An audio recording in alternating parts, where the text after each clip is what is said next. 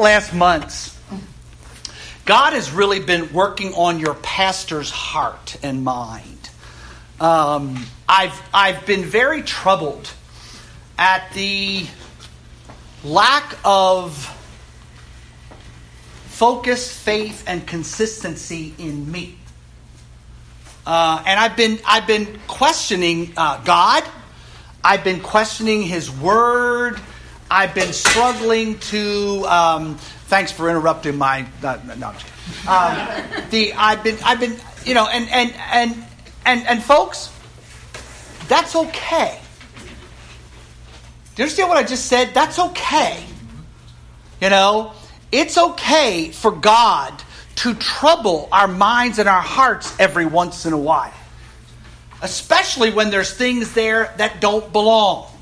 Okay? Like yesterday, I, I, ran into a person that, that had left our church years ago, and, and they had some not so very nice things to say. That's pretty much everybody who leaves because they got to somehow justify what they're doing. So they say nasty things.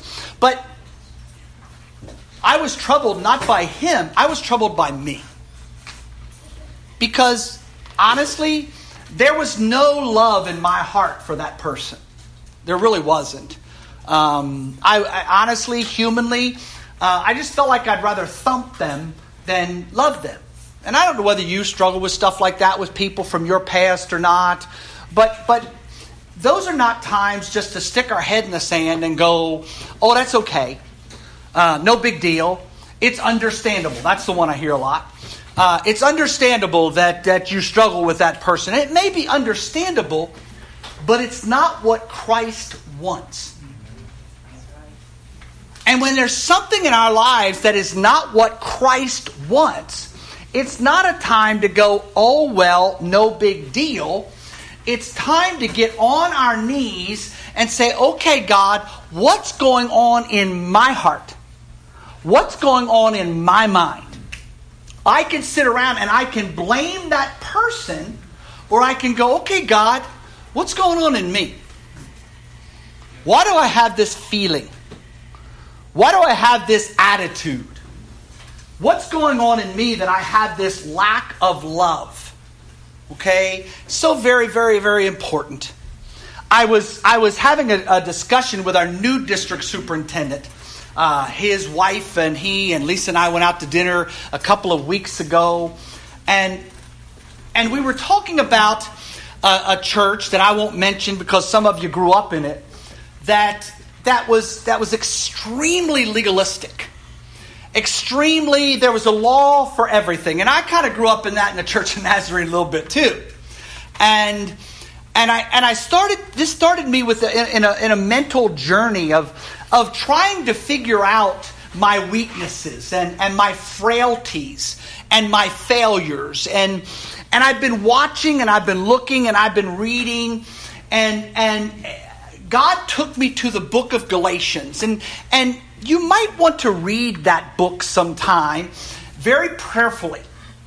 Because in that book, what Paul is communicating is somebody, something stole your salvation. Somebody, something took your salvation and ripped it out of your heart. Will you check on that? Let them in. Somebody, something came in and distracted you from the grace of Jesus Christ. And it's very, very important for us to go, okay, what's going on here? You know, I want to ask you a question. Are you living in the saving grace and power of Jesus Christ? Are you living in that original joy and love that Jesus Christ poured into you? Are you as excited today about Jesus Christ as you were the first day you gave your life to Him? And I think these things are very important. You know, when you first get saved, you just got to tell somebody about what happened in your life. Do you still have that excitement? Is Jesus Christ still uh, the focus and is he still alive and well and hallelujah in your life? I think these things are very important to, to question. These things are very important to, to understand. These things are very important to look at.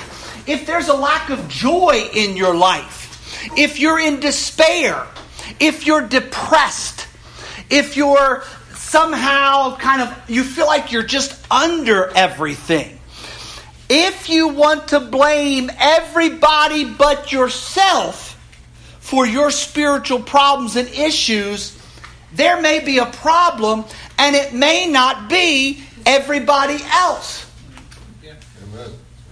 You see, these are the things as I've I've looked at all of this, I've, I've started going, okay, you know, and because here's what happened when I first got saved when I was young. When I first got saved when I was young, the first thing everybody told me was, okay, now there are certain things you shouldn't do anymore. They didn't tell me get into the book. They didn't tell me to get on my knees. They didn't tell me to find the center of God and find the will of God. They told me, well, there are certain things you can't do anymore. And I'm like, okay. I became a teenager in the church and I wondered if there was anything I could do anymore. You know? And I, I, you know, and then all of a sudden, then there are certain things you've got to do. And the certain things they told me to do were stuff like, you got to go to church. You know, and you got to find your place in the church. And you got to get active. And I look back and I begin to realize they not only taught me wrong, they kind of stole the gospel from me. Because, friends, let me help you with something. It ain't about what you do or you don't do. I don't care what you do and you don't do. If you do not have a relationship with Jesus Christ as your Lord and Savior, it doesn't matter what you do or you don't do. Amen. We got to get that. I was listening to a Barna speech the other day, George Barna. If you ever want to listen to some good podcasts and stuff, listen to his stuff. And Barna said this he said, You, you got to understand. There's 10 million born again Americans today who don't go to church because what they find at church is just the opposite of what they find in the book. 10 million. And kids, I want to help you to recognize whether you're in the center of the gospel or whether you're in the center of the church, and there is a difference. You are not saved by the church. You are saved by Jesus Christ. Okay? You are kept. You are given eternal life, not by the church. You are given eternal life by the grace and love of Jesus Christ. And let me help you with something. If you're not living there and you're not there right there, turn with me to Romans chapter 1, verse 16. Romans chapter 1, verse 16. There are Bibles at every table. Chapter 1, verse 16 says, Listen, I am not ashamed of the gospel. The gospel is Jesus Christ. The gospel is Jesus Christ. Amen. The gospel is not the Roman road, it's not the four spiritual laws. It's not anything that you come up with in your head. The gospel is Jesus Christ. Jesus Christ, God Himself, sitting in perfection, chose, because He loved you, to come down through the heavens and live in all the stuff you live in. And He chose, because He loved you, to, in your place, put Himself on a cross and suffer and die for you to do what you could never do for yourself. Somebody say amen. amen. I mean, this is powerful stuff. Are you getting it? This is the gospel. This is the gospel. This is the good news. This is what it's all about, not what goes on in a religious organization. You've got to understand that. This is so important. The gospel. The good news of Jesus Christ, then not only did he suffer and bleed and die for you and your sin, but he rose again, sits at the right hand of the Father, interceding for you. You have no other hope other than that. Y'all missed it. You have no other hope other than that. Amen. If you're not saved, and you don't live an eternal life, don't you dare blame any, don't you blame your mama, don't you blame the preacher, don't you blame the church, blame you. Amen. It's already been accomplished for you. Amen? Amen? And we should be excited about telling people about that because that's the only hope anybody's got. Amen? Amen? Yeah, well, I don't like church. Well, I don't like most church either, but the bottom line is it ain't got nothing to do with my, the gospel of Jesus Christ. You know, I don't like Christians. Well, they don't like you either, but that's okay. You need to be saved. Amen? You hear what I'm saying? You know, so very important. I am not ashamed of the gospel.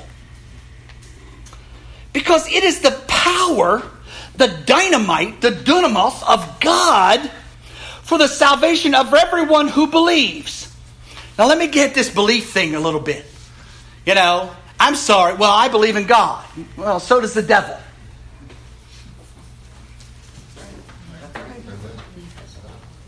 You know, I, I love you, but I don't care if you believe there's a God. I hear that all the time. Oh, I believe there's a God. Big hairy deal. You know, do you believe that God is who He says He is and that He came and did what He said He would come and do? Amen. Do you believe that? Yes. Do you trust that? Yes. You got to understand something. If you actually believe something, you actually place yourself in the center of that. None of this putzing around on the outside looking in. You get in it because I believe in that. You hear what I'm saying? So very, very important. So very important to understand. For the Jew first, then the just. For the gospel, uh, for, for, for in the gospel, a righteousness of God is revealed, a righteousness that is by faith from first to last, just as it is written, the righteous live by faith. Here's what I'm starting to see, guys. Too many people go to church, but they really don't have a personal relationship with Almighty God. There is no fruit in their lives that would say to me that Jesus Christ, the Creator King of the universe, actually lives in them. That He's alive in them that He's saving them, that He's setting them apart, that He's filling them with His Spirit, that He's filling them with His love, filling them with His vision, filling them with His passion. And I'm asking you this morning are you there? Are you saved? Is Almighty Creator God of love living in you? Not just, oh, I know about it and I go to church and I'm not a bad person. That's an American philosophy. It's going to send more people to hell than Satan. That means you're kind of standing on the outside, kind of watching it, but you're not in it, and he's not in you. You know, well, I don't do this. I don't go to movies. I don't cuss or chew or go with girls that do. Okay? Big deal. So what? That's got nothing to do with it. People are like, don't tell my kids that. I'm not. I'm telling your kids they need to get saved. Why? Go to church. So what? You know, I ask people about their relationship. Well, I go to church. I didn't answer that. I asked you, do you have a relationship with Jesus Christ? And they're kind of, you know, tell me about your relationship with Jesus Christ. You know, it, it's just sad. You know, and I see this of people of all ages. Because the gospel has been ripped out of many people, and they've been kind of existing in that mode for so long, they don't even realize it's happened. They're not excited about telling anybody about Jesus because Jesus doesn't actually live within them. They're not excited about what God can do in, in their lives because the bottom line is He ain't doing nothing in their lives. Are you with me? I want you to hear this. I want you to understand this. I'm not yelling at you. I just want you to go home today, or even better, do it right now and say, you know what? Maybe I'm not there. Well, Pastor, you want me to question your salvation? Yes. Yes. If you're not filled with the love of God, like me yesterday, when I saw that person, it's time for me to recognize there's something in me. There's still something in that person too, but there's something in me. Don't you always feel like saying that? Well, if they get their act straight, I'll get my act straight. Oh, this is crazy. But you feel that way humanly, don't you? You know? But the thing I'm saying is, is that it's time for us to go, you know what? This living, holy, almighty God, He really doesn't live in me, or He really does. And I mean, He's the activity, He's the animation, He's the life, He's the power, He's the love, He's the joy in me every day, or He's not. And if He's not, there's something we need to do. Last week, someone gave a testimony, and they were all great last week. That was just fantastic. They were great today. But this, testimony just hit me. Because, honestly, you mind if I just say something? I just find in the church there are a lot of folks that they really don't believe. They, they kind of believe God could if He would, but maybe He will, maybe He won't, you know, whatever. I'm just kind of standing in the middle. I'm not really sure. And this person gave a testimony that I, I went, oh my goodness. I don't want us to miss this testimony. Because this was a testimony of you got to stand here near my phone here so we can all get recording. And this is a testimony that took this person from here to here. Praise God. And I know he's heard it, but I want us to hear it again, and I want us to um, to make sure that we get it. And then we're going to talk about it a little more. Okay. Uh, I'm sorry, guys. I have to repeat myself, but um, to God be the glory. To God be the glory. Um, I was just sharing that um, I was going through a rough time, and um, with my marriage life and um, my kids getting sick, me getting sick. Um, seems like it's been happening since two years ago, since we moved over here to Pennsylvania, and um, we were with my parents and we were going through a lot because I was kind of the person like, oh, be careful with this, don't touch this, don't touch that, Alan, the baby. And, and I was like, be careful, don't break anything. And uh, we said, well, when God give us our home, you know, everything's going to be better. God bless us with a beautiful home. And then in there, it's like all hell broke loose. Mm-hmm. I was mm-hmm. just doing the same thing, like, oh, be careful with this, be careful with that. And it was just like, and a lot of fights in the marriage. And, and it was just like really, really hard. And I just keep on praying. I said, God, you know, we're going through a lot. And, and I know you're here in the midst, but I just don't, I just don't feel it like what's going on? How long is this going to last? And even the worst divorce was thrown in and and all that stuff. And I'm like, God, I know you gave me my husband. I pray for this husband. I pray.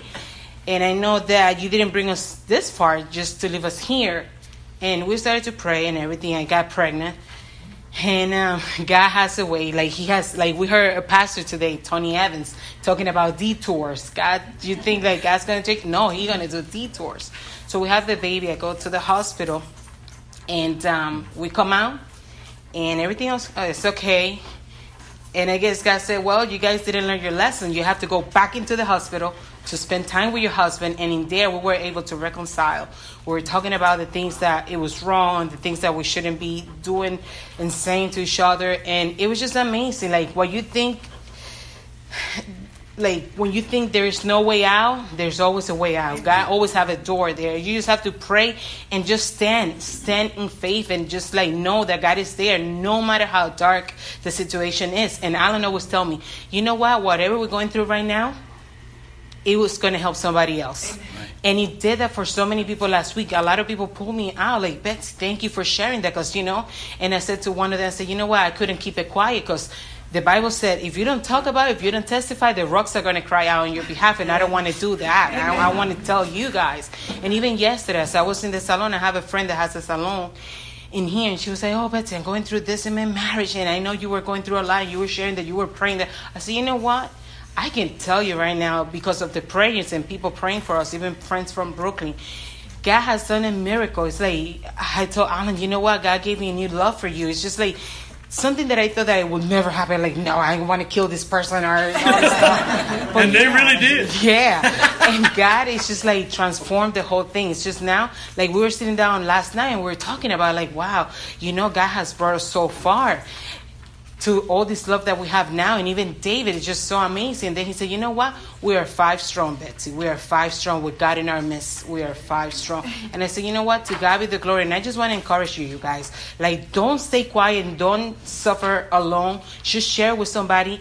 And whoever is sharing with you, just keep it in prayer. If somebody asks you to pray, pray. And I want to thank you, as I said last week, for being there for me. Because whenever I asked for prayer, you guys were praying. And I think that's one of that's very important. Just keep it and give it an all to God and just surrender, surrender. And I can tell you right now, it's just like I have a love for my husband and the way he's treating me as well. It's just like it's just so amazing. Just to God be the glory.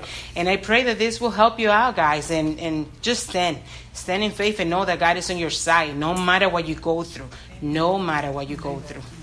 God bless. Amen. I, I wanted that in the midst of this because I, I wanted to ask you do we believe? Amen. Do we believe? You know, so often we can believe for somebody else's marriage, but do we believe for our own marriage? you know, sometimes we can believe for somebody else's kids, but do we believe for our own children?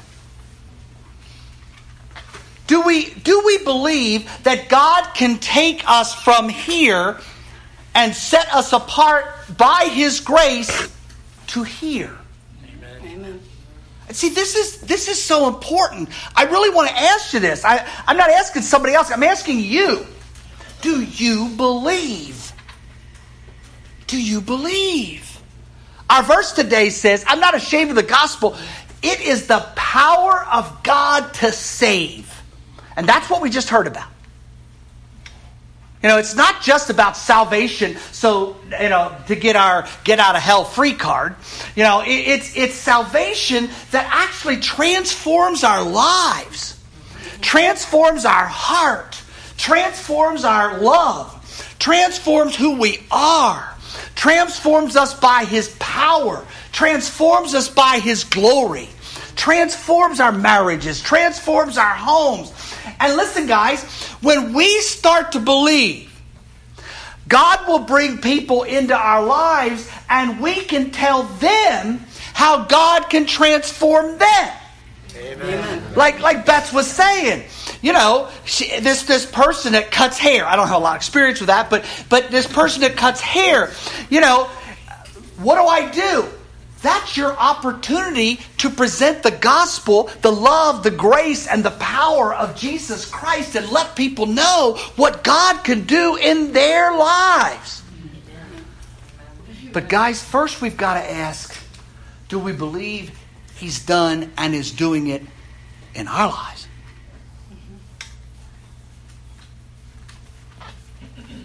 Is the gospel still at the center and active at the center of us? Or have we chosen to be angry? Have we chosen to be in despair? Have we chosen that being down and out and frustrated and bitter is actually more important than Jesus Christ?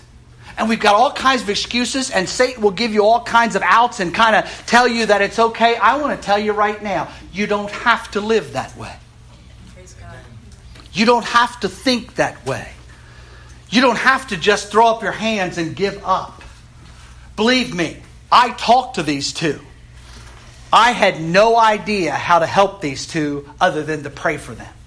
There was no human methodology, even with all of my great wisdom and understanding. that was a joke. You know, I had no idea how to help them. But there is one who does. I don't know how to get your kids and your grandkids and your friends out of financial misery. But I know that Lisa and I got in a, financial pickle through credit cards one time. We set down a plan that it was supposed to take us two years to get out. God got us out in six months. Amen. You see, I want you to understand something.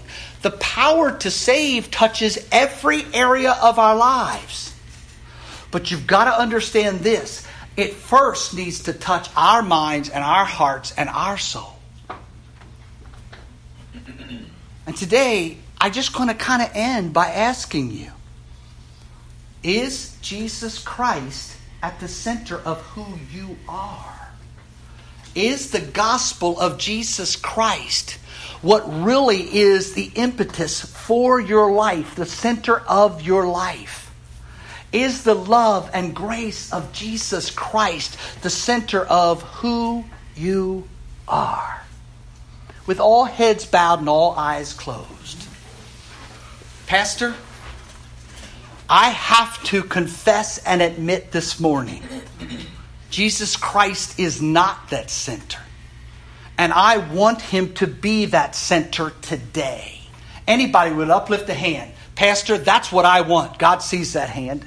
Anybody else? You can put them down. God, God sees those hands. Anybody else? I want that center. God sees those hands. God sees those hands. Anybody else? Man, that I want that kind of life. I want that kind of power. I want those kind of miracles in my life. I don't want a heart of stone that's angry and frustrated all the time. I don't want a mind that's all over the place wherever Satan can distract it. I don't want a heart that's just bitter. I, I don't want a soul that's just troubled all the time. I want Jesus Christ to be my center so that I can have that peace beyond all human comprehension, so that I can have that joy inexpressible and full of glory no matter what might be happening in my life today. Anybody else with an uplifted hand? God sees those hands. God sees those hands. He really, really does.